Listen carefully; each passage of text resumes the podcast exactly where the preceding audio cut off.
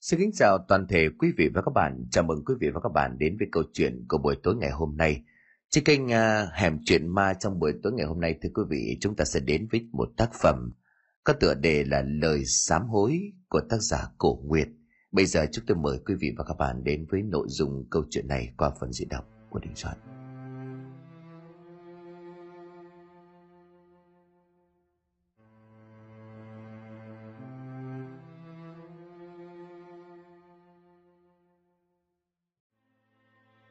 Trên cánh đồng vàng ươm một màu của những bông lúa đang đến độ chín, oàn bông nặng trĩu Có một đôi vợ chồng trẻ đang hì hục thu hoạch lấy từng hạt lúa, trong tiếng cười nói vui vẻ, để xua tan đi cái mệt nhọc của tiết trời đang chiếu xuống. Những tia nắng chói chang trải dài khắp cả cánh đồng mênh mông. Thảo đưa tay quệt vệt mồ hôi ở trên trán rồi quay sang nhìn chồng rồi nói Nghỉ tay lát đi mình ơi, lên uống nước rồi làm tiếp. Bình mỉm cười gật đầu, anh nắm tay của vợ, kéo lên bờ đê, rồi cả hai nhanh chóng cùng nhau, ngồi dưới một bóng mát của cây mù u nghỉ mệt. Thảo rót ra hai chén nước mưa, đưa cho chồng một chén rồi từ từ nhấp lấy phần nước của mình.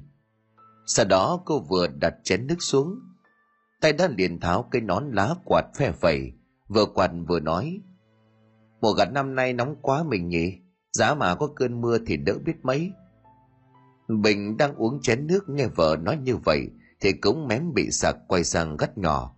Trời đất ơi mình nói gì vậy? Mưa rồi sao phơi lúa đây? Anh bó tay với Bình luôn đó. Thảo giật mình trần đưa tay từ bụng vào miệng. Đoàn cô cười khúc khích rồi nói ấy em quên. Nói rồi cô ngước mắt nhìn lên trời rồi nói lớn. Ông ơi, còn nói giỡn vậy thôi, ông đừng có trong mưa nghe thiệt nha ông. Không là thôi là chết tụi con luôn đó. Bình phì cười, anh nhìn cô vợ tuy hơi ngốc nghếch, nhưng lại hiền lành dễ thương của mình. Anh lắc đầu rồi nói, Mình muốn mát thì tối nay về anh quạt cho cả đêm, ước chi trời mưa không biết.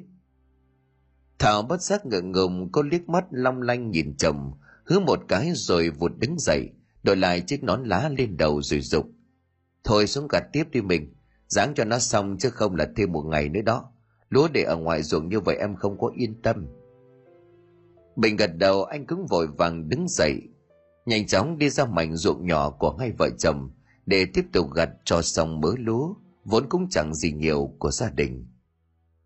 Buổi đêm Bình vác cây cần câu cá vào một chiếc giỏ tre. Thảo đang ngồi vá cái áo đi đồng thấy vậy liền hỏi. Mình đi câu cá hả Minh? Ờ, ruộng gặt xong rồi, cá nhiều lắm. Anh ra câu một mớ mai đem chợ bán. Còn một ít thì à, thừa nấu cháo cho mình ăn. Thảo mỉm cười có gật đầu nhưng cũng không quên dặn. Dạ mà mình nhớ mặc cái áo dài tay nhé, ban đêm ngoài ruộng ở mũi lắm đó. Bình khách cười hiền rồi ừ một tiếng, sau đó anh cũng nhanh chóng vác cây cần câu rồi bỏ đi ra ngoài ruộng.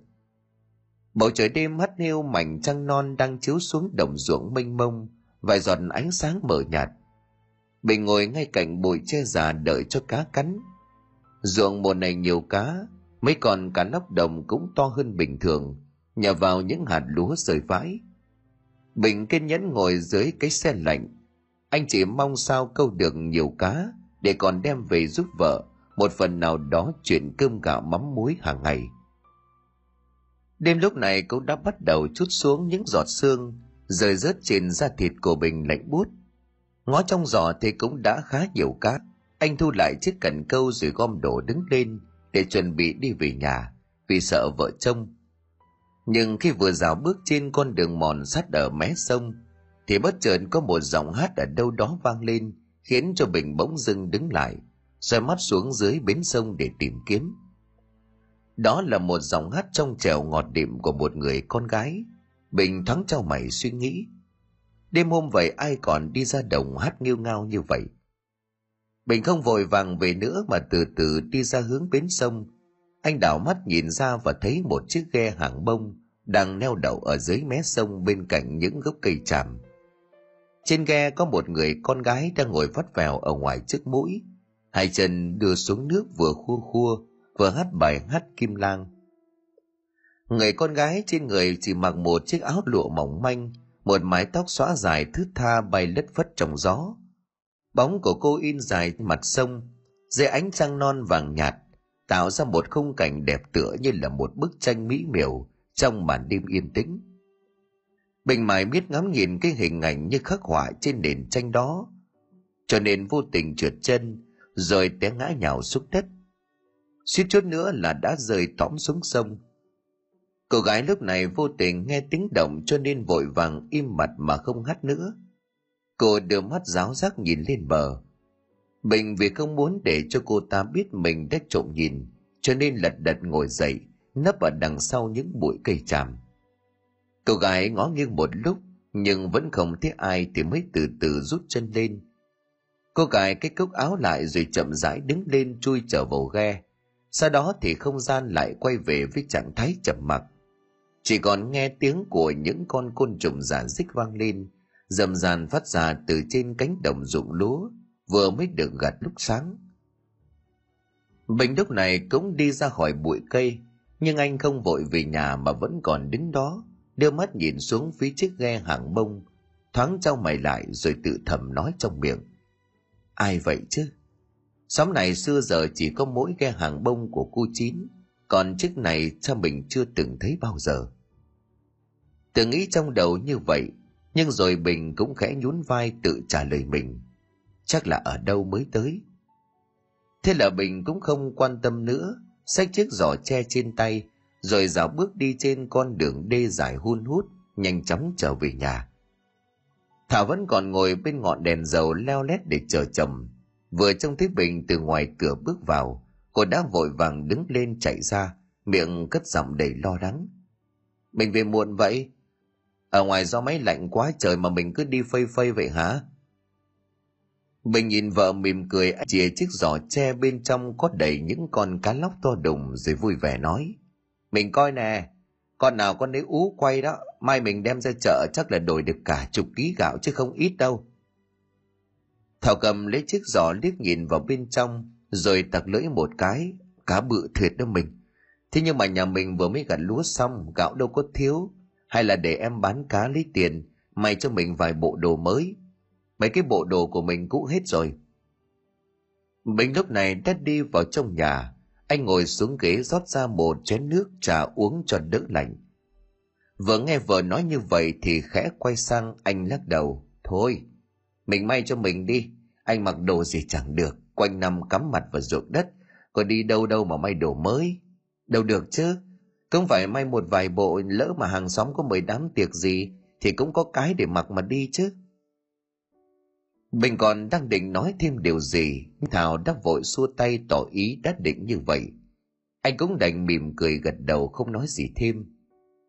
Đêm đó hai vợ chồng nằm ở trong bụng, bình quay sang ôm vợ vào lòng anh thủ thị mình giáng sinh cho anh một đứa con, nhà mình đơn chiếc buồn quá ẩm với lại anh cũng thèm được làm cha lắm thảo nép mặt của mình vào ngực của chồng, anh cũng ôm ghì lấy tấm lưng ấm áp của anh mà nói, em cũng muốn có con lắm chứ bộ, thế nhưng mà trời chưa thương, biết làm sao được hả mình bình nghe vậy thì lúc này bất chợt ngồi bật dậy, anh nhìn đăm đăm vào khuôn mặt xinh đẹp của vợ.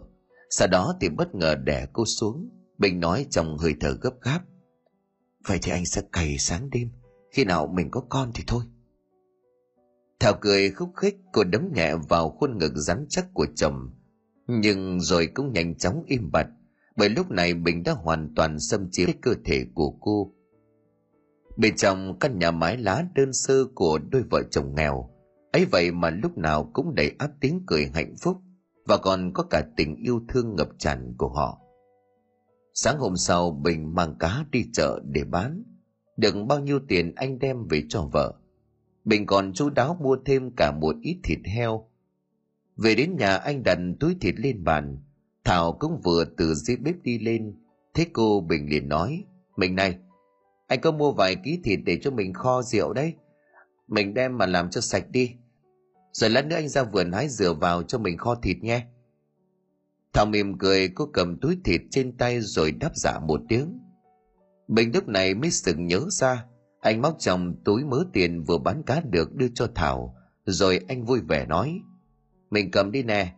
Thôi bây giờ để anh đi hái dừa luôn nhé, một lát nữa còn đi qua chú tư để phụ chú đắp mương nước chưa anh về anh ăn cơm với mình. Thảo nhẹ nhàng gật đầu, cô cầm lấy mớ tiền bỏ vào túi áo, định bụng chiều mát sẽ ra chợ, may vài bộ đồ cho chồng. Sau đó thì thảo nhìn bình mỉm cười rồi lên tiếng vậy thôi, mình tranh thủ đi đi chưa còn về ăn cơm sớm. Bình gật đầu, anh uống xong chén nước, rồi nhanh chóng đứng dậy, đi ra vườn hái dừa cho thảo. Vườn của nhà bình rất nhỏ, ba mẹ của anh mất sớm, ông bà chỉ để cho anh được vài mẫu ruộng với một mảnh vườn ở sau nhà. Cái vườn dừa bây giờ là của ngày xưa, ba mẹ của bình chồng để lại. Anh không muốn phá bỏ vì dù sao đó cũng là công sức của ba mẹ mình. Dù không sinh lời được bao nhiêu, nhưng bình cũng quyết định để đó. Thỉnh thoảng có vài người trong xóm tới mua dừa, anh cũng hái được vài chục buồng rồi đem bán cho họ. Chiều muộn khi mà thảo đi chợ may đồ chưa về đến, chỉ có một mình bình ở nhà. Đang ngồi ở ngoài hiên vừa trông vợ về, vừa tranh thủ sửa lại mấy cái cần câu cá bình thoáng giật mình khi nghe có giọng ai đó ở bên ngoài vang lên. Chị thảo ơi, có nhà không chị thảo? Bình vội vàng cầm chiếc cần câu qua một bên. Anh vồn đứng lên ngó nhìn ra bên ngoài. Thì trông thấy có một người phụ nữ. Cô ta đội một chiếc nón lá sùm sụp, che hết từ gần đi nửa khuôn mặt. Cho nên bình nhìn mãi chẳng biết là ai. Cuối cùng anh cũng đành bước ra, vừa đi vừa nói chị kiếm vợ tôi hả? À cô đi ra chợ chưa về? Chị kiếm cô có chuyện gì không? Vừa dứt câu thì lúc này bình vừa đi ra đến cổng nhà. Người phụ nữ chồng thấy anh thì cũng đưa tay, gỡ cây nón lá xuống, làm lộ ra một khuôn mặt còn trẻ. Chẳng những vậy mà còn khá là xinh đẹp. Người phụ nữ mỉm cười nhìn bình rồi nói dạ em kiếm chị thảo để mua dừa. Hồi chưa chỉ có nói là để cho em vài buồng để cho em đem xuống ghe bán, chị về chưa hả anh? Bình lúc này có chút bối rối vì anh nhận ra người phụ nữ này. Cô ta chính là người mà tối qua bình đã vô tình nhìn trộm trên chiếc ghe hàng bông. Thế bình cứ đứng ngây ra đó không trả lời. Người phụ nữ mới vội vàng tiếp tục lên tiếng. Anh gì ơi, vậy chị không có ở nhà anh anh bán cho em được không? Hay là phải đợi chị về? Lúc này bình mới sực tỉnh, anh không tỏ thái độ gì, mà chỉ trả lời một câu lạnh tanh. Không tôi tôi không biết, mai chị quay lại mua nhé. Nghe thấy dòng điều đó của bình, người phụ nữ thoáng nhăn mặt, cô ta ậm ừ đáp. À vậy thôi, để sáng mai em quay lại, chào anh em về. Bình cũng không trả lời, chẳng hiểu sao tự nhiên anh lại có phản ứng như vậy đối với người phụ nữ này bởi vì từ xưa đến nay, bình vốn là một người có tính tình hiền lành dễ gần gũi. Bây giờ thì lại nói chuyện cộc lốc. Đến một câu xã giao bình thường anh chẳng có. Chắc có lẽ vì một phần cô ta là người lạ, hay là tại vì cái chuyện tối qua làm cho bình cảm thấy trong lòng có chút gì bối rối, cũng không rõ được. Chiều tối, thảo mới từ bên ngoài cửa nhà bước vào. Vừa trông thấy vợ bình liền lên tiếng hỏi mình đi chợ gì mà lâu dữ vậy? Anh nấu cơm xong rồi đó. Mình đi tắm đi. À anh dọn cơm vợ chồng mình ăn. Thảo ngồi xuống ghế trên tay còn cầm mấy gói giấy gì đó đặt lên bàn. Cô mỉm cười nhìn chồng rồi đáp. Dạ tại em có tạt ngang qua nhà chị liên. Hôm qua chị có dặn em bữa nay ghé um, lấy thuốc nam về uống. Mày ngồi nói chuyện mà trời chẳng vạng hồi nào không có biết. Bình nghe vợ của mình nói vậy thì thắng cho mày anh lo lắng hỏi, thuốc nam hả? Mình mình bị gì mà uống thuốc nam?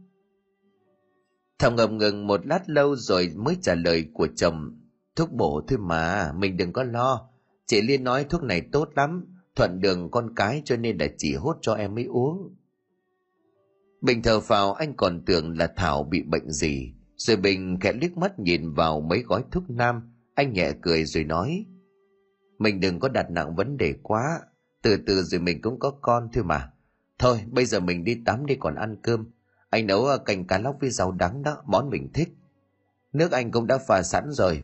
Mình đi nhanh kẻo, tắm muộn cũng dễ cảm lạnh lắm. Thảo đưa đôi mắt trong veo nhìn chồng, cô mỉm cười hạnh phúc vì được chồng yêu thương, quan tâm lo lắng từ những điều nhỏ nhặt như vậy. Điều đó càng làm thảo nhất định phải tìm mọi cách để có thể sinh con cho bình vì có con là điều mà anh đã mong chờ từ hơn mấy năm nay.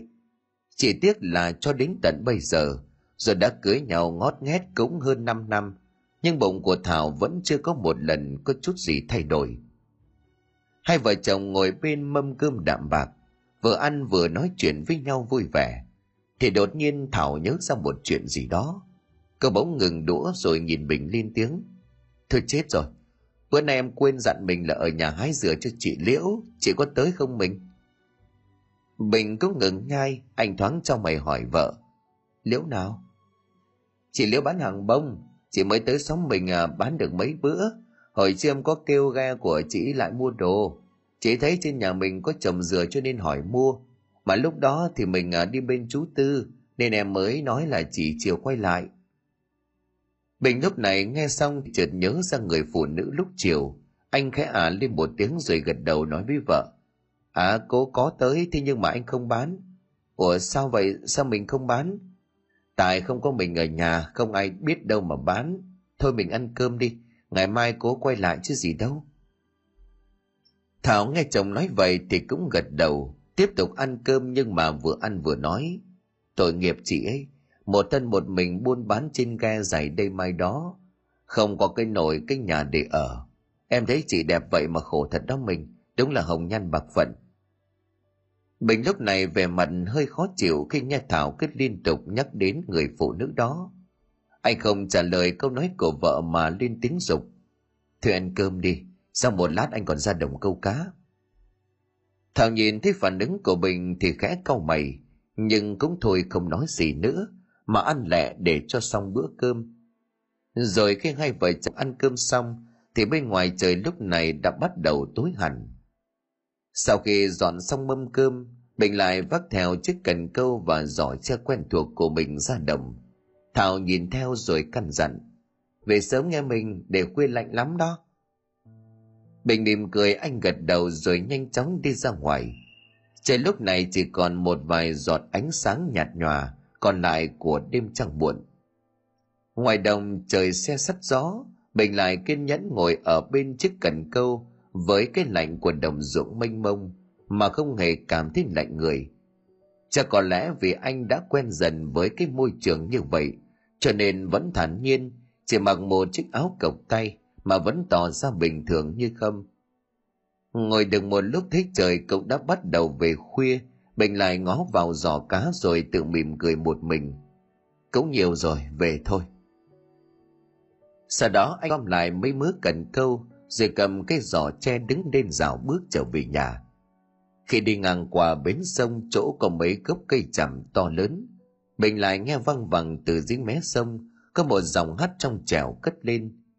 Lại là bài hát vòng kim lang nỉ non ai oán, buồn vời vời bình lúc này tự nhiên đôi chân lại vô thức dừng lại. Anh đưa mắt nhìn xuống dưới. Ở trên chiếc ghe hàng bông đang lắc lư gập ghềnh, có một người phụ nữ đang ngồi vắt vẻo. Trên người chỉ mặc một chiếc áo lụa mỏng manh, đang vừa nghịch nước vừa hát bình mặc dù không muốn nhưng không hiểu sao, anh lại bị cái hình ảnh đó thu hút. Và rồi vẫn như lần trước, bình đứng đó nhìn chân chân vào người phụ nữ mà quên luôn việc lúc này mình đang định về nhà. Đang còn mải thả hồn vào trong những câu hát và bóng dáng của người phụ nữ kia, thì bình bỗng giật bắn mình khi lúc này, ở dưới mé sông bất chợt vang lên một giọng hét. Rồi sau đó giọng hét cũng im bặt. Bình nhanh chóng đưa mắt nhìn xuống, thì đã không còn thấy người phụ nữ kia đâu.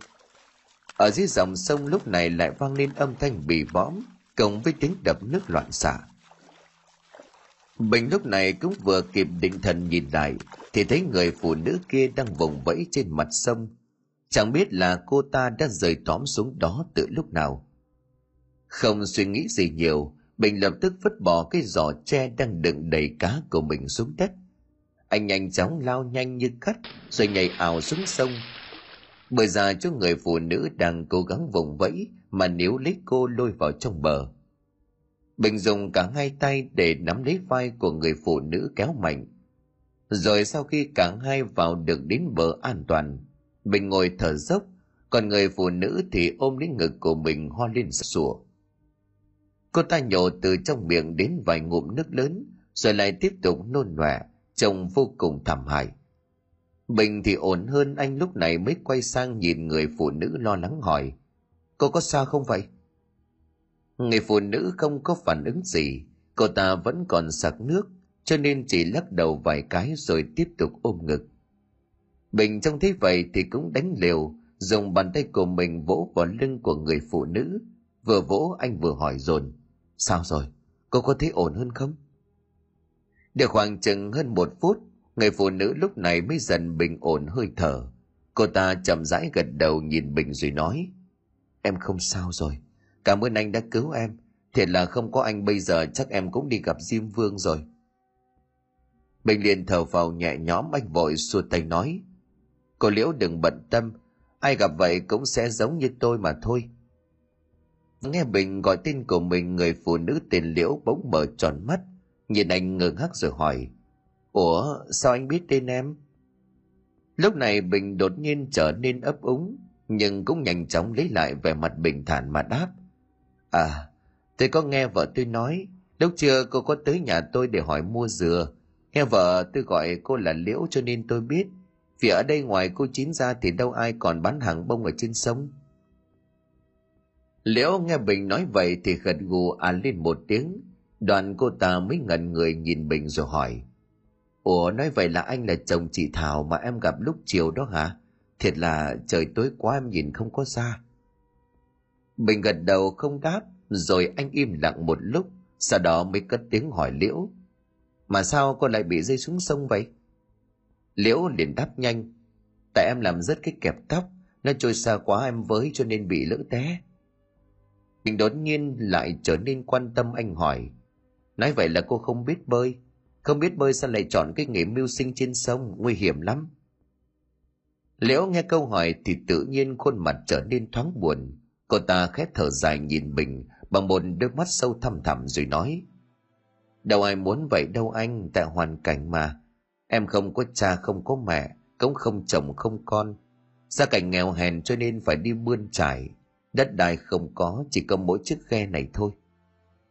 Bình nghe những lời bộc bạch của liễu thì tự nhiên cảm thấy chạnh lòng.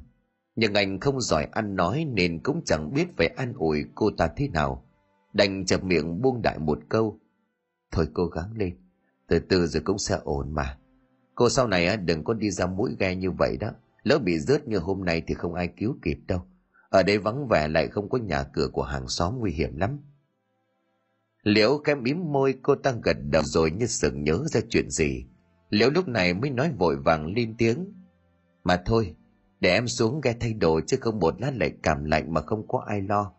Người anh cũng ướt cả rồi hay là xuống ghe em lấy khăn lau tạm cho anh? Bình nhanh chóng lắc đầu, khuôn mặt lúc này cũng bớt đi vẻ lạnh lùng anh đáp. Thôi không cần đâu, để tôi về thay đồ cũng được. Cô xuống ghe đi nhớ cẩn thận đó. Liễu nhẹ mỉm cười rồi một nụ cười có chút gì đó kỳ lạ. Rồi cô ta vụt đứng lên. Trời đêm lúc này vẫn còn có một chút ánh sáng của vầng trăng lưỡi liềm hưu hắt chiếu xuống. Cả người của cô ta ướt nhẹp làm chiếc áo lụa vốn đã mỏng manh này còn bị thêm dính nước trên cơ thể của cô ta hiện rõ. Trước đôi mắt của bình đang còn ngồi ở dưới đất bộ ngực căng tròn không có gì che chắn của liễu lúc này khiến cho bình bối rối. Anh vội vàng đứng lên quay lưng rồi ấp úng. À, à thôi thôi cô xuống thay đồ đi tôi tôi về đây kẻo vợ tôi trông. Rất lời bình vội vàng cúi xuống nhặt lấy cái giỏ tre và mấy chiếc cần câu rồi sau đó nhanh chóng bước đi, xoay lưng về phía cổ liễu mà không hề ngoái đầu lại. Thảo vẫn như thường lệ ngồi bên chiếc trong đèn để chờ chồng vừa trông thấy bình từ ngoài cửa bước vào áo quần ướt sũng, thảo liền lật đật ngồi dậy, cất giọng đầy lo lắng. Bình bị sao vậy? Sao sao quần áo lại ướt ướt cả rồi thế này? Bình mỉm cười, anh đặt cái giỏ tre và mấy chiếc cần câu xuống dưới nền nhà khoát tay trả lời của vợ. Không có gì đâu, lâu nay anh trượt chân ngã cho nên là bay xuống ruộng thôi. Tại con cá mắc câu to quá nên là kéo cái cần hơi mạnh mà. Thảo liền vội vàng níu lấy cánh tay của bình để anh đi ra sau nhà mà dục. Thôi, mình đi thay đồ đi, kẻo cảm lạnh đó thiệt là hậu đậu hết sức.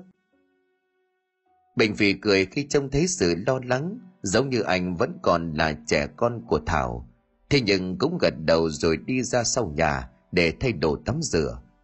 Và anh cũng hoàn toàn không hề có ý định kể cho thảo nghe về chuyện mình đã gặp và vô tình cứu liễu. Cũng không hiểu vì sao bình lại không muốn nói, và đây cũng là lần đầu tiên anh nói dối vợ của mình. Đêm đó trên chiếc ghe hàng bông, liễu nằm thao thức liên tục mình mà không tài nào có thể ngủ được. Cô ta cứ nhớ tới khuôn mặt của bình nhớ tới chuyện xảy ra rồi không chịu được nữa, cho nên mới ngồi bật dậy miệng khẽ lầm bầm. đêm nay coi như là bỏ công, nhưng mà xem ra anh ấy cũng bắt đầu có cảm tình với mình rồi. Sau đó liễu lại bò ra ngoài mũi ghe ngồi hóng gió, rồi cô ta bất chợt tự mỉm cười nhớ lại.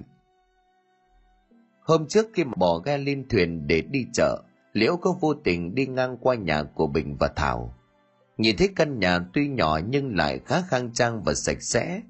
Cô ta đứng lại nhìn ngắm thật lâu, rồi ao ước mình cũng có được một ngôi nhà và một tổ ấm như vậy. Rồi khi mà vừa tự nghĩ xong, tự lắc đầu định bỏ đi, thì lúc đó có hai người phụ nữ cũng vừa đi ngang qua. Một người nhìn vào trong nhà của bình và thảo rồi nói, này nhà con thảo mới làm cái cổng đẹp quá ha, chắc là do cái thằng bình nó làm rồi thiệt là con thảo nó có phước ghê đó. Lấy được chồng vừa giỏi giang lại vừa cưng chiều. Ta nói đốt đuốc mà kiếm được người như thằng bình đó nghe bà. Người kia cũng gật đầu phụ họa theo. Ờ ở cái xóm này quay thương vợ như thằng bình đâu. Lại còn siêng năng tháo vát. Nhưng mà ngặt nỗi tới giờ vẫn chưa có con. Chắc là tụi nó chồng lắm đấy. Rồi sau đó bóng của hai người phụ nữ cũng đã từ từ khuất xa. Chỉ còn lại liễu đứng đó cô ta vô tình nghe được câu chuyện của hai vợ chồng bình thì trong lòng đột nhiên lại có một sự khao khát thầm lặng. Cô ta ngước mắt lên nhìn ngôi nhà thêm một lần nữa. Trong đầu đang nhen nhóm suy nghĩ chuyện gì đó, rồi thoáng mím môi bỏ đi. Và ngay ngày hôm sau liệu đã cố tình tiếp cận thảo để hỏi về chuyện muốn mua dừa, cũng như chuyện của tối ngày hôm nay. Cô ta biết được bình đi câu cá cho nên việc rơi xuống sông vào đúng thời điểm mà anh vừa đi qua, cũng đều nằm trong sự sắp đặt của người đàn bà, có một lòng dạ đầy toàn tính. Lúc này liễu ngồi trên mũi ghe khẽ nhìn ra ngoài mặt sông, cô ta bất chợt mỉm cười đôi mắt ánh lên một niềm hy vọng, rồi tự nói thầm trong miệng, rồi mình sẽ có tất cả. Ngày hôm sau vừa mới sáng sớm, thảo đã nói chồng là hôm nay cô cùng với chị liên phải đi trên chợ để hút thuốc về uống. Bình cũng gật đầu đồng ý, anh còn căn dặn. Mình đi nhớ về sớm nghe. Trưa nay anh có qua nhà chú tư phủ đắp cái mương cho xong. Hôm trước nắng quá cho nên là nghỉ sớm. Thảo gật đầu, khẽ giả một tiếng tươi cười, cầm lấy cái nón đá đội lên đầu. Sau đó cũng nhanh chóng khuất dần ở phía sau cánh cầm. Thảo vừa đi khỏi nhà được một lúc, thì liễu đã xuất hiện trước cổng của nhà bình cô ta ngó nghiêng nhìn vào trong nhà miệng gọi lớn. Chị thảo ơi, em đến lấy dừa. Bình nghe tiếng gọi thì từ trong nhà đi ra, nhưng vừa trông thấy liễu khuôn mặt của bình bỗng có chút gì thay đổi, nhưng vẫn cố điểm nhiên mà đáp. Vợ tôi đi chợ rồi, có liễu lấy bao nhiêu tôi hái cho. Liễu mỉm cười, một nụ cười có chút e thẹn làm duyên. Cô ta bẽ lẽ nói dạ vậy anh hái cho em năm buồng đi bình bấy giờ nhìn liễu không còn lạnh lùng, nhưng cũng không mấy nhiệt tình. Anh gật đầu rồi quay lưng lại, nói với cô ta cứ đứng chờ mình một chút. Tầm một lúc sau thì bình vác trên vai mấy buồng dừa rồi đem ra ngoài cầm. Liễu còn đứng đó, cô ta làm ra vẻ yếu ớt. Nhìn mấy buồng dừa rồi nhăn mặt nói ờ hay là anh vác xuống ghe dùm em được không? Nặng quá. Bình không tỏ thái độ gì, chỉ hỏi một câu ngắn gọn ghe cô đậu ở đâu? Ở ngay dưới bến nhà anh kia. Liễu lại mỉm cười, chỉ tay xuống mé sông. Bình gật đầu rồi nhanh chóng vác mấy buồng dừa xuống ghe.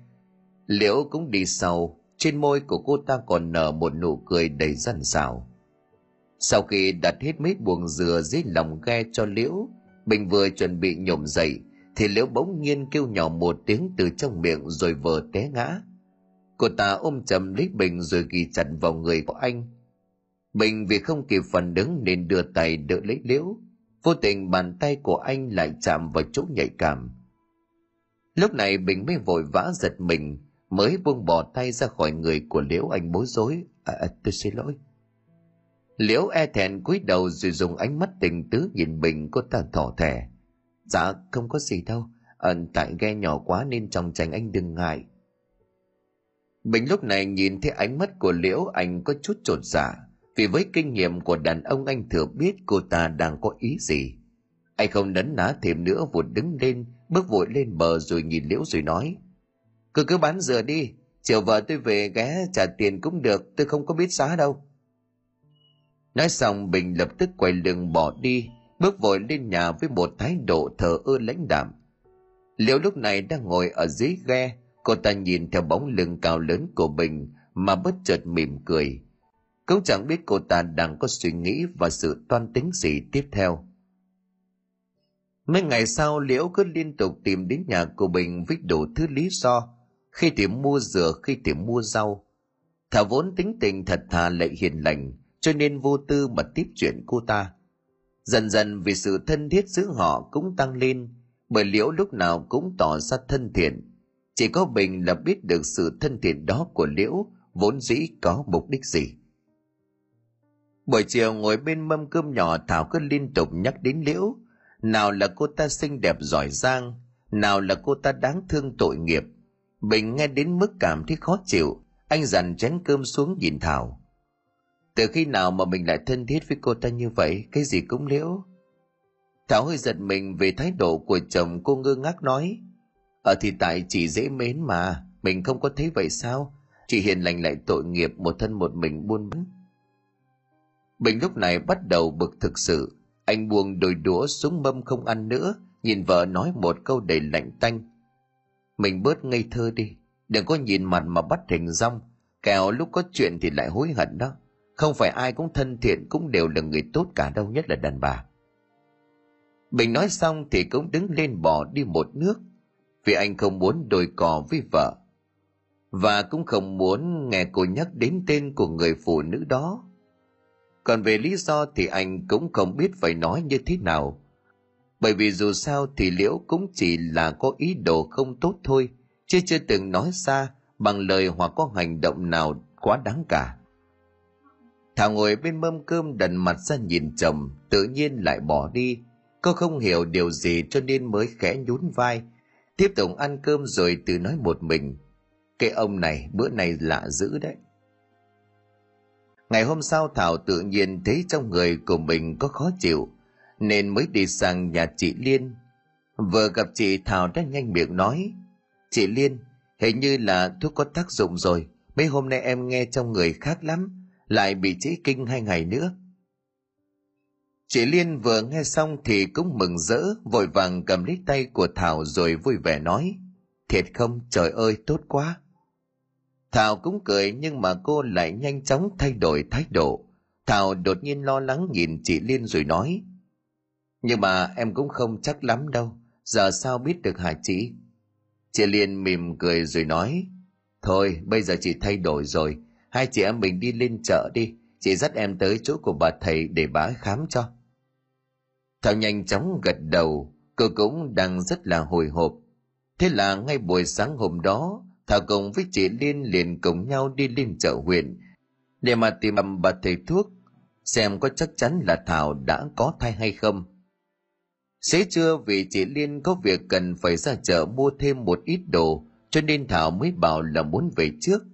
Một phần vì cô chưa nấu cơm, sợ bình khi đi đồng về sẽ bị đói phần vì lúc này thảo cũng đã biết chắc chắn mình đã có thai, cho nên cô rất vui mừng, muốn về nhà ngay để báo tin cho chồng.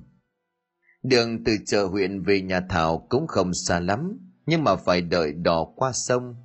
Thảo đi trước được một lúc thì tới bến sông, cô ngồi xuống nghỉ mệt. Mắt nhìn đăm đăm ra bên ngoài con sông mênh mông, nhưng chẳng thấy chiếc đò nào đang lúc mà cảm thấy khó chịu vì vừa mệt vừa mỏi chân Thảo bất chợt trông thấy một chiếc ghe hàng bông của Liễu đang từ từ lướt tới. Cô liền mừng thầm rồi gọi. Chị Liễu, chị Liễu ơi! Liễu đang trèo ghe từ hướng chợ ngược về, nghe thấy tiếng gọi ở trên bờ thì liền nhìn vào.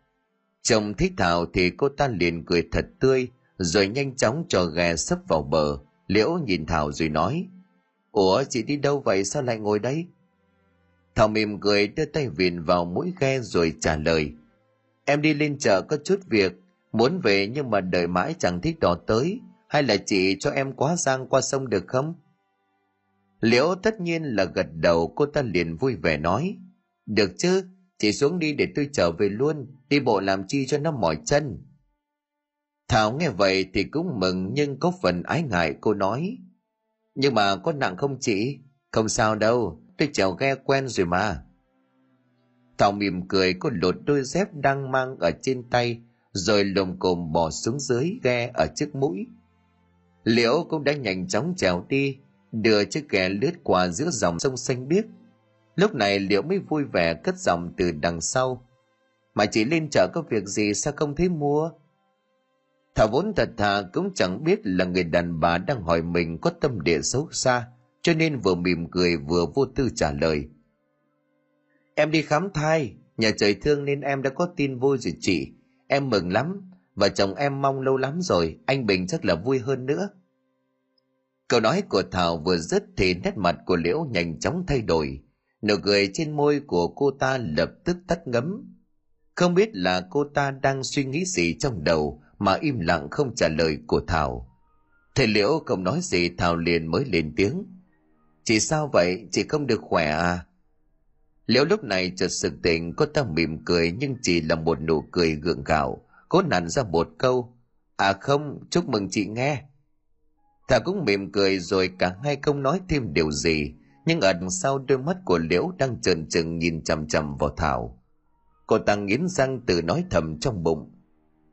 Mày hên thật đó, thế nhưng mà tao sẽ không để cho mày đạt được điều mày mong muốn. Anh Bình phải là của tao. Liễu với khuôn mặt đang hẳn lên một sự hờn ghen, cô ta lập tức nhẹ nhóm một ý định trong đầu. Chiếc ghe đang từ từ lướt đi trên mặt sông im lìm, thì bỗng nhiên lại lắc lư trao đảo. Thảo giận mình hoàng hốt dùng hai tay bấu chặt vào mũi ghe, nhưng còn chưa kịp quay lại đằng sau để hỏi liễu là đang có chuyện gì thì chiếc ghe đang nghiêng hẳn qua một bên với một lực rất mạnh thảo vì bị mất đà cho nên mới rời tóm xuống sông. Vì thảo vốn không biết bơi cho nên khi vừa chạm vào mặt nước là cô đã vùng vẫy. Cô ngồi lên đưa tay để bám vào chiếc ghe, nhưng liễu lại nhanh tay hơn mà trèo đi một mạch. Cô ta thừa biết thảo không biết bơi vì có lần nghe thảo nói. Liễu mặc kệ thảo đang ngụp lặn vùng vẫy mà hai tay của cô ta cứ vịn vào mái chèo đẩy cho chiếc ghe của mình đi thật xa khuôn mặt của cô ta lạnh băng, không hề quay đầu lại nhìn cho đến khi tiếng kêu la của thảo từ từ tắt lịm. Lúc này liễu mới dừng lại mái chèo, cô ta quay lại thì đã không còn thấy bóng dáng của thảo nữa đâu. Mặt sông vẫn còn im lìm không gợn sóng. Liễu bất giác mỉm cười, một nụ cười cay độc rồi tự nói một mình. Đừng trách tao, ai biểu mày hạnh phúc hơn tao làm gì. Bây giờ thì hạnh phúc của mày sẽ thuộc về tao. Trước cái hàng bông mang theo tội lỗi mà không ai hay biết lúc này đang tiếp tục lướt đi. Ở trên ghe còn có một người đàn bà mang khuôn mặt xinh đẹp nhưng lòng dạ thì lại như loài quỷ dữ. Cô ta đang nở một nụ cười một nụ cười đắc thắng. Mấy ngày sau xác của tàu được người dân phát hiện trôi giạt trên sông. Bình vừa nghe tin thì đã vội vàng chạy đến, anh liền hét tên đầy hoảng loạn. Bình khóc không thành tiếng khi thấy vợ của mình, khuôn mặt đã không còn nguyên vẹn. Mình ơi, sao mình lại bỏ anh đi như vậy? Mấy ngày hôm nay anh đi tìm mình, mình ở đây sao không nói với anh lời nào vậy chứ? Bà con lối xóm lúc này cũng đang đứng vây quanh, nhìn thấy cảnh tượng đau lòng ai cũng không kiềm được lòng. Chị liền quỳ thụp xuống, Chị cũng khóc nức nở vừa khóc chị vừa nói. Trời đất ơi Thảo ơi, sao em lại dân nông nỗi vậy? Tại sao em lại ra đi đột ngột như thế?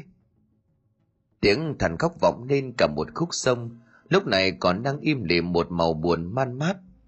Trong đám đông còn có một người đàn bà, đứng đó nhìn chân chân vào khuôn mặt bị biến dạng của thảo mà mỉm cười cô ta không hề sợ hãi mà còn nghiến răng trong bụng vừa thốt lên một lời nói cay độc mày chết là tốt rồi những ngày sau đó ngôi nhà của bình đã trở nên tiêu điều vắng vẻ còn bình thì suốt ngày chỉ ở trong nhà ít khi ra ngoài.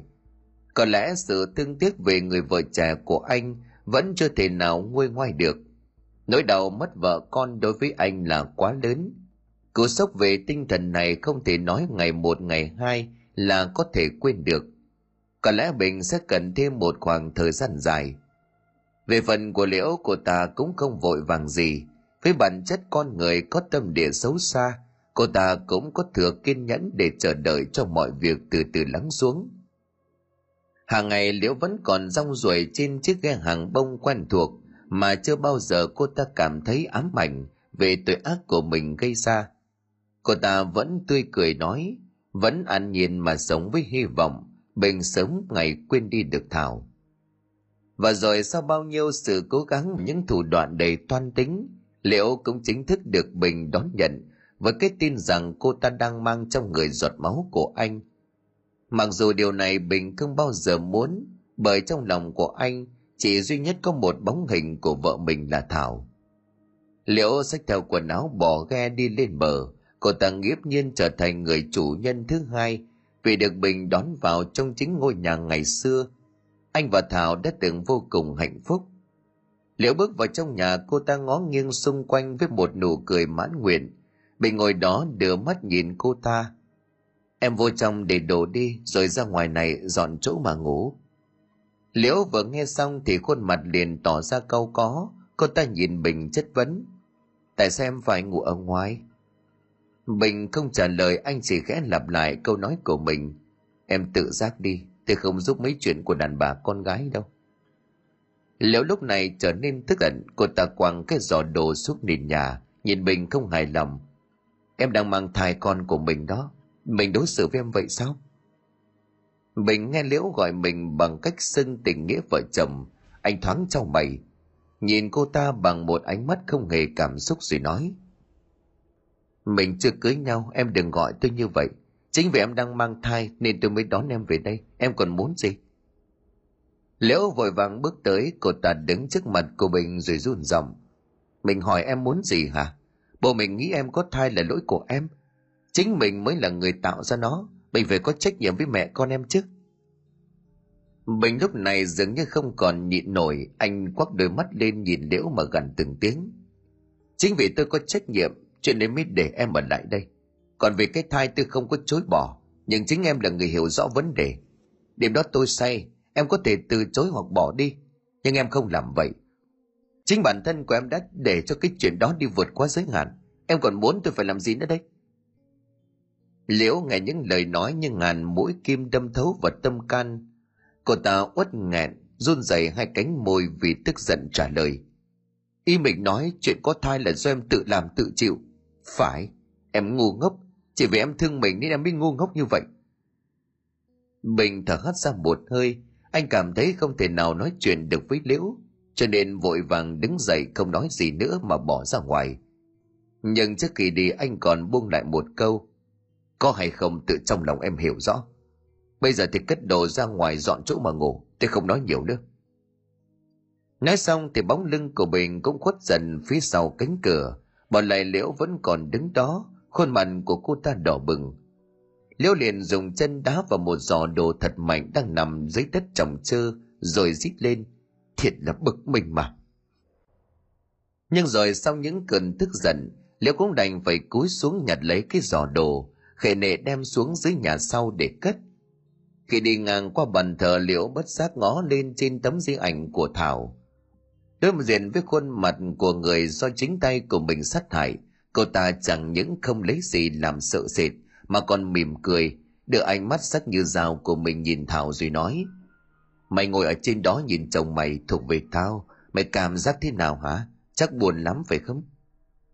Nhưng khi câu nói của cô ta vừa dứt, thì bỗng đâu một cái bóng đen lao vụt qua bàn thờ, làm cho cái lư hương bị đổ vang lên một tiếng xoảng khiến cho liễu giật mình, tim như muốn rớt khỏi lồng ngực.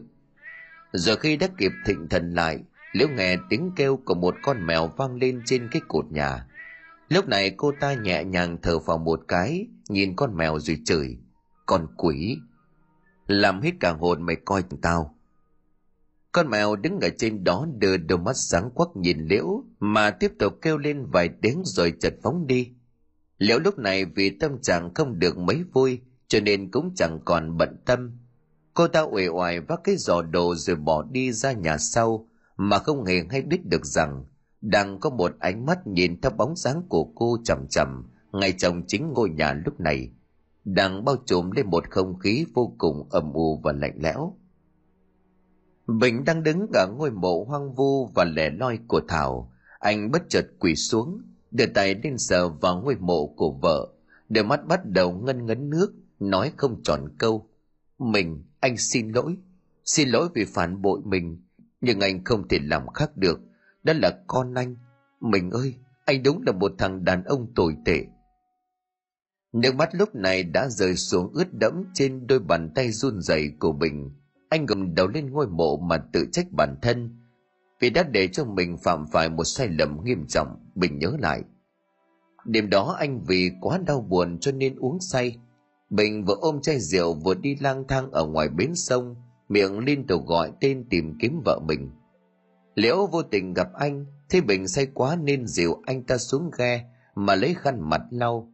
Và chuyện gì đến cũng đến. Trong cơn say, bình nhìn thích thảo đang vừa lau mặt cho anh vừa mỉm cười. Bình chính vì quá thương nhớ vợ, cho nên mới ôm chầm lấy bóng hình mà anh tưởng rằng đó chính là người vợ ngoan hiền xấu số của mình. Mọi chuyện diễn ra nhanh chóng, cho đến khi liễu báo tin rằng cô ta đã mang thai và bình hoàn toàn suy sụp liễu vì cứ được cái thai làm hậu thuẫn, nên cô ta bắt buộc bình phải chịu trách nhiệm với mình. Bình không còn cách nào khác, nên cũng đành buông xuôi mà thuận theo ý cô ta. Bởi vì dù sao đó cũng là đứa con do bình tạo ra, mặc dù anh không hề muốn. Thế vậy những ngày liễu về sống chung với bình, cô ta chẳng bao giờ được anh quan tâm và đói hoài. Bình lúc nào cũng tỏ ra lạnh lùng vô cảm điều đó khiến cho liễu vô cùng tức giận. Cô ta càng trở nên cáu gắt và khó chịu hơn. Lúc nào nhìn thấy mặt bình cũng đều muốn gây chuyện, nhất là khi mà bình không để cho liễu vào ngủ trong căn buồng của nhà mình. Liễu biết lý do vì sao. Cô ta càng trở nên tức tối. Liễu nhìn lên bàn thờ, đôi mắt xoáy vào khuôn mặt của thảo trên di ảnh, nghiến rằng rồi đáp, tại mày tất cả chết rồi vẫn còn ám cái nhà này rồi cũng sẽ có ngày tập tống cứ mày ra đường. Thời gian cứ như vậy thấm thoát trôi đi, liệu cũng sắp đến ngày sinh nở, và những ngày cuối cùng cô ta vác theo cái bụng nặng nề mà đi khắp xóm tìm bình nhưng khi đi đến đâu, cũng đều gặp phải những ánh mắt khinh bỉ và chán ghét của bà con hàng xóm. Họ cũng đều có chung một câu trả lời khi cô ta hỏi có nhìn thấy bình ở đâu không? Không biết để chỗ khác kiếm đi. Liễu mặc dù tức giận nhưng cũng chẳng làm gì được. Cô ta tiếp tục y ảnh với cái nón lá trên đầu chậm rãi, lê từng bước đi tìm bình về đến nhà, liễu mặt mày nhăn nhó, cởi cái nón lá ra phe phẩy vừa quằn vừa chửi đồng. Cái thứ đàn ông gì vợ sắp tới ngày sinh mà cũng đi đầu mất biệt, chán nản hết biết rồi cô ta cứ như vậy ngồi đó lèm bèm cả buổi trời. Đến khi đói quá thì mới lết cái bồng xuống dưới bếp để nấu cơm.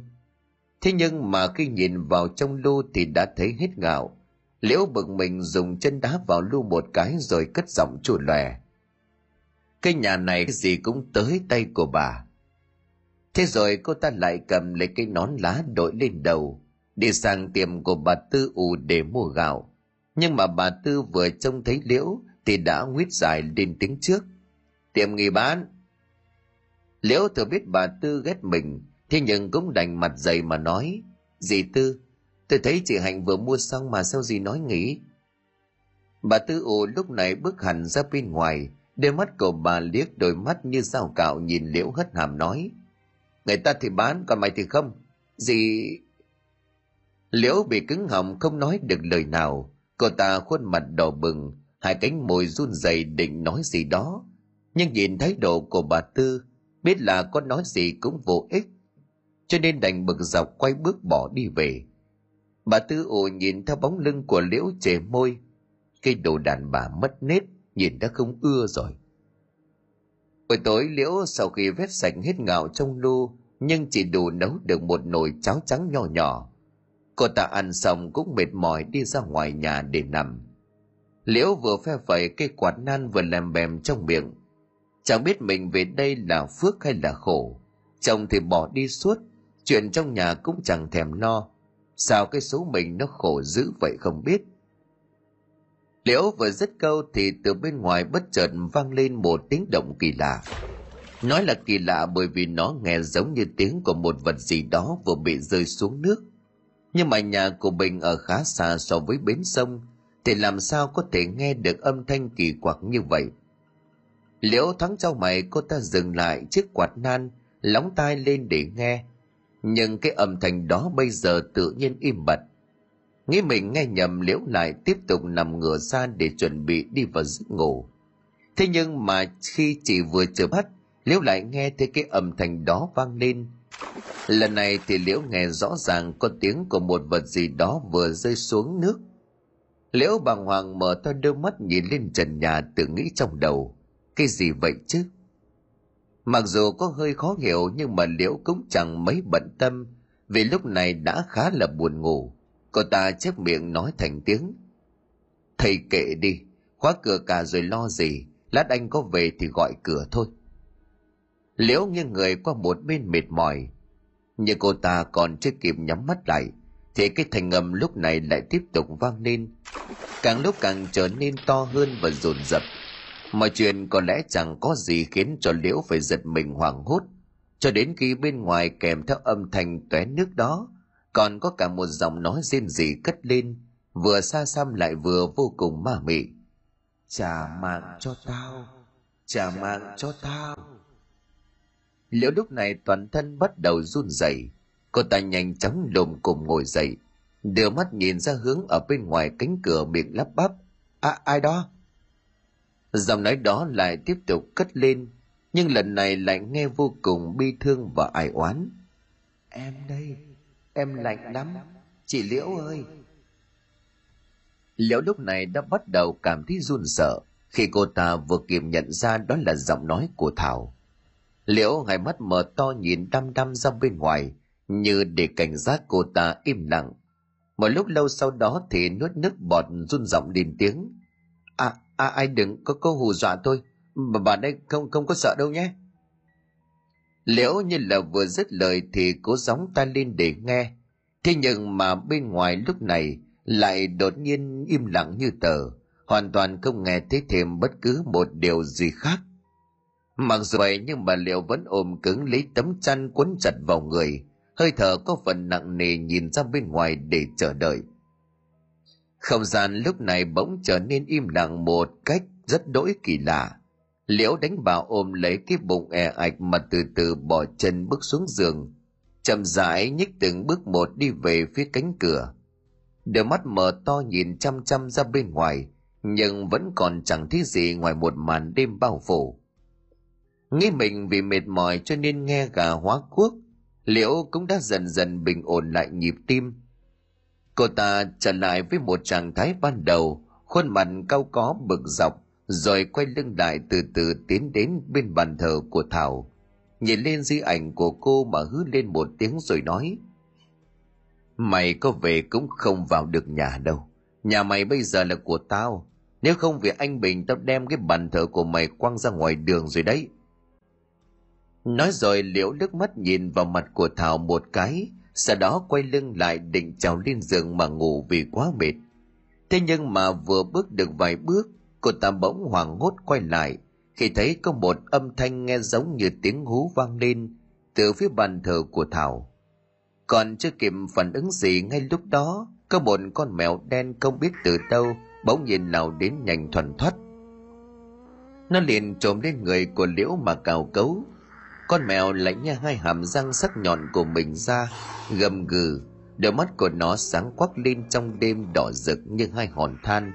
Đang nhìn vào liễu khiến cho cô ta quá hoàng hồn, ngay lập tức bị té ngã nhào xuống đất. Liễu ôm lấy bụng của mình quằn quại trong cơn đau, cô ta kêu lên từng tiếng. Nước lúc này từ dưới hạ thân của cô bắt đầu tuôn ra. Mặc dù chưa qua lần sinh nở, nhưng liễu cũng có thể biết đó chính là hiện tượng bị vỡ ối. Cơn đau càng lúc càng tăng dần, liễu chỉ biết ôm bụng của mình mà thở dốc. Cô ta cố lấy từ từ bò ra ngoài cửa. Hơi thở thều thào mà kêu lên những âm thanh đầy đứt quãng. Mình ơi, anh mình ơi! Nhưng đáp lại cô ta chỉ là một sự im lặng. Cánh cửa vẫn khép kín, ở bên ngoài bầu trời vẫn tối đen như mực. Liễu lúc này đã hoàn toàn bị kiệt sức vì cơn đau và rồi cô ta ngất lịm đi, nằm sóng xoài trên nền đất lạnh băng mà không còn ai hay biết thêm điều gì. Đến khi liễu tỉnh lại thì được người ta báo tin con của cô không còn nữa. Liễu mặc dù đau đớn nhưng vẫn cố gượng ngồi dậy. Cô ta níu lấy cổ áo của bình vừa thở mệt nhọc vừa nói, con tôi đâu bình trên khuôn mặt không còn một chút cảm xúc nào dành cho liễu, thậm chí anh còn tỏ ra chán ghét gỡ bàn tay của cô khỏi người của mình cất giọng lạnh tanh. Con, nó nhờ phước của cô nên chết rồi. Cô còn tư cách hỏi nó sao? Liễu bị bình xô ngã nằm lại giường, cô ta vừa đau vừa tức giận.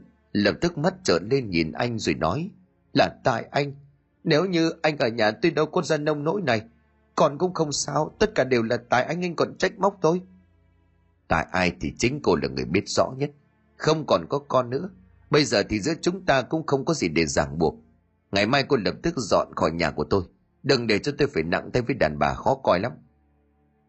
Bình vừa dứt câu thì cũng vội tay mà bỏ đi, không thèm đếm xỉa hay là bận tâm gì đến liễu.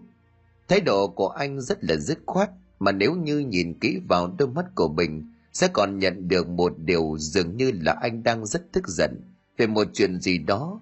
Thế nhưng mà do anh cố gắng kìm nén lại mà thôi liễu lúc này vì đang còn bị đau cho nên không thể làm gì khác hơn là nằm đó Dương cầm mắt theo bóng lưng của bình mà khuôn mặt trở nên vô cùng tức giận. Cô ta đang thở dốc, nỗi đau về thể xác và cả chuyện bị mất đi đứa con khiến cho liễu cũng đã phần nào suy sụp. Nay còn cộng thêm thái độ và những câu nói đầy lạnh lùng của bình càng làm cho cô ta trở nên điên loạn hơn liễu cắn chặt môi nhìn lên tấm di ảnh của thảo đang nở một nụ cười mà vô cùng căm hận. Ở bên ngoài mảnh vườn được trồng chỉ toàn là những thân cây dừa lúc này. Bình đang quỳ bên ngôi mộ của người vợ hiền đoàn mệnh.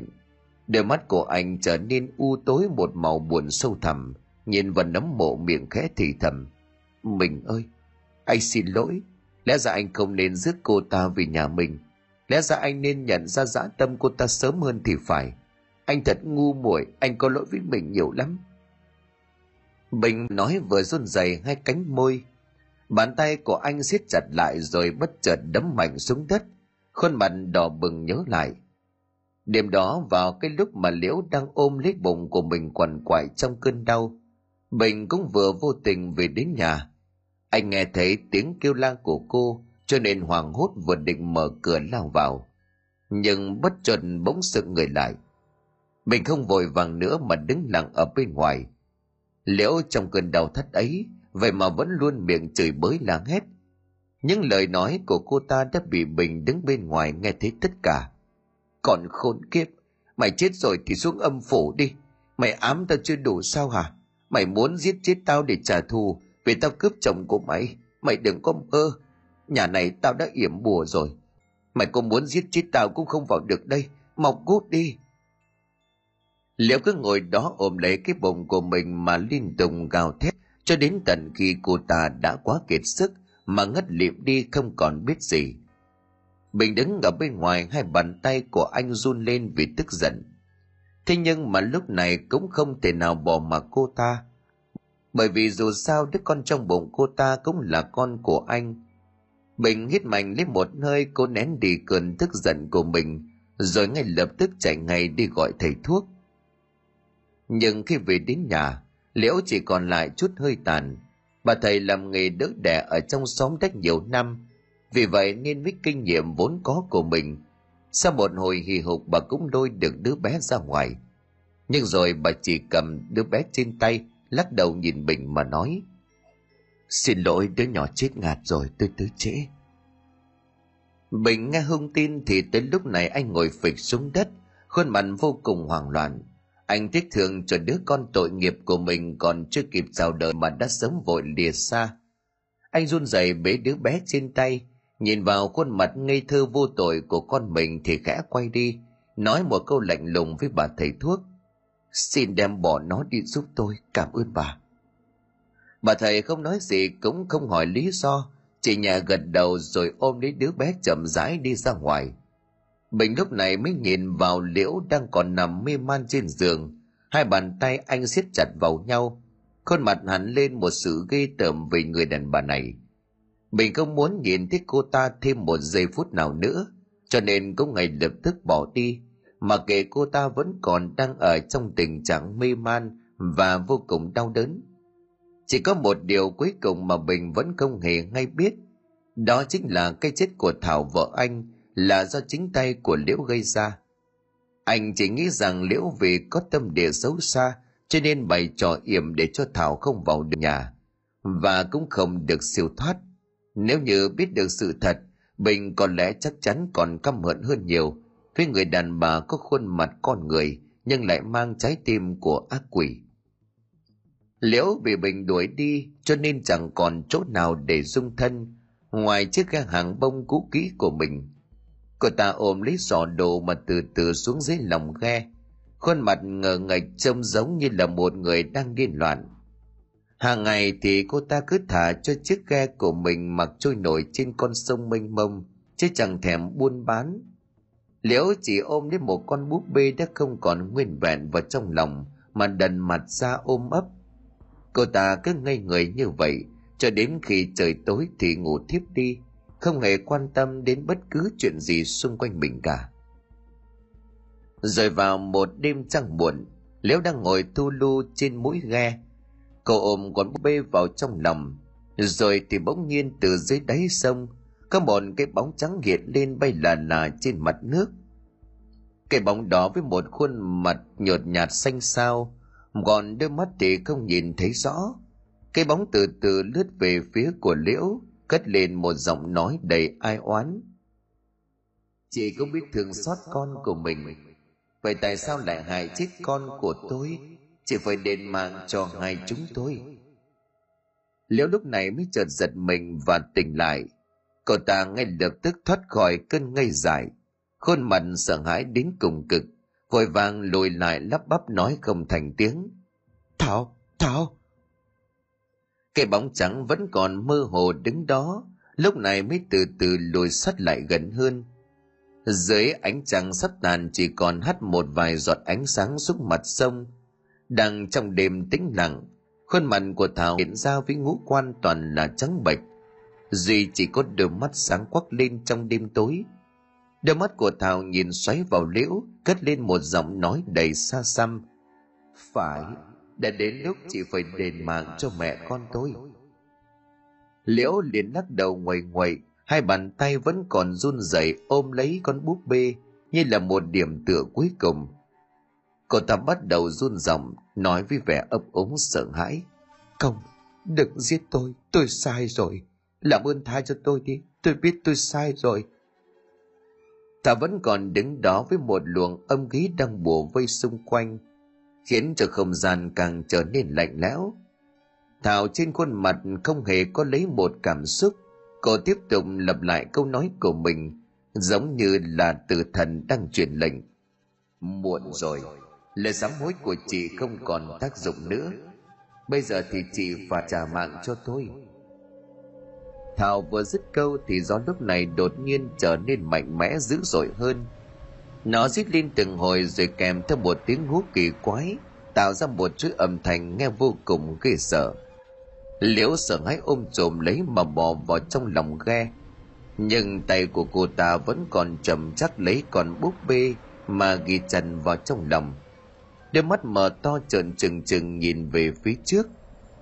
Con sông lúc này cũng bắt đầu nổi lên những con sóng dập dìu. Chiếc ghe hàng bông cũ kỹ của liệu bắt đầu liên tục lắc lư rồi nghiêng hẳn sang một bên, từ từ chìm xuống dưới đáy sông lạnh băng, mang theo cả một người đàn bà với lòng dạ đầy mưu mô toàn tính. Tiếng kêu thảm thương của liễu cũng từ từ nhỏ dần rồi im bặt. Con sông trở lại với sự yên bình như lúc ban đầu của nó. Còn chiếc ghe hàng bông cũng từ từ mang theo một tội ác tẩy trời, lúc này không còn xuất hiện nữa. Nó vĩnh viễn bị chôn vùi dưới đáy sông mãi mãi chìm sâu cùng với linh hồn mà không còn ai nhớ về nó nữa.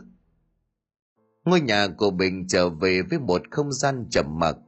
Anh thì vẫn vậy, vẫn ít cười, ít nói, và chỉ ở mít trong nhà quanh quẩn bên bàn thờ, rồi đi ra vòng ở phía ngôi mộ của vợ mình. Cho đến một ngày, bà thầy thuốc hôm nọ tìm đến, bà ta trao cho bình một đứa trẻ đang khóc. Rồi bà ta mỉm cười rồi nói tôi giao lại nó cho cậu. Nhờ trời thương cho nên đứa nhỏ này vẫn còn sống. Bây giờ thì hãy chăm sóc nó cho thật tốt. Đứa trẻ này nó không có tội. Tôi hết việc rồi, tôi chào cậu. Bình nhận lấy đứa trẻ từ tay của bà thầy. Đôi mắt bắt đầu rưng rưng, nhìn vào khuôn mặt ngây ngô của nó. Rồi sau đó thì một lúc lâu, anh bất giác mỉm cười đón nhận đi thiên thần bó nhỏ cuộc đời của mình cuộc sống của bình từ đây bước sang một trang mới. Anh bắt đầu phấn chấn hơn, lo lắng trong ngoài hết tất cả mọi việc. Ngôi nhà của bình có thêm một đứa trẻ nữa và thêm phần vui vẻ. Tiếng cười, tiếng nói dâm gian cũng bắt đầu xuất hiện nhiều hơn. Và sau đó, đứa trẻ cũng dần lớn lên trong tình thương và sự bao bọc của bình nhưng nó không hề biết mẹ của nó thực sự là ai chỉ biết mỗi người được cha của nó đặt trên bàn thờ, và nó chỉ gọi duy nhất một mình người đó là mẹ. Về phần của bà thầy, sau khi trở về, bà liền tàn vào một ngôi miếu hoang ở gần bến sông. Bà chậm rãi ngồi xuống thắp bà nén nhang cắm vào chiếc lư hương đã mục, rồi miệng khẽ lẩm bẩm. Tôi đã theo như lời của cô dặn, giao đứa nhỏ lại cho cậu ấy. Và tôi cũng không bao giờ nói sự thật rằng nó không phải là con ruột của cậu ấy. Cô yên tâm. Hãy cứ để cho sự thật này ngủ yên. Hãy để cho đứa nhỏ được sống trong tình yêu thương của cậu bình mà không cần lo nghĩ. Cũng cảm ơn cô vì hôm đó kịp thời cứu lấy đứa nhỏ. Mọi chuyện xong cả rồi, cô có thể yên lòng mà siêu thoát. Lời của bà thầy vừa dứt thì từ dưới bến sông, có một cái bóng trắng bất chợt xuất hiện. Cái bóng kẹn cúi đầu nhìn về phía của bà thầy rồi từ từ tan biến đi, khuất dần trong làn khói sương trắng xóa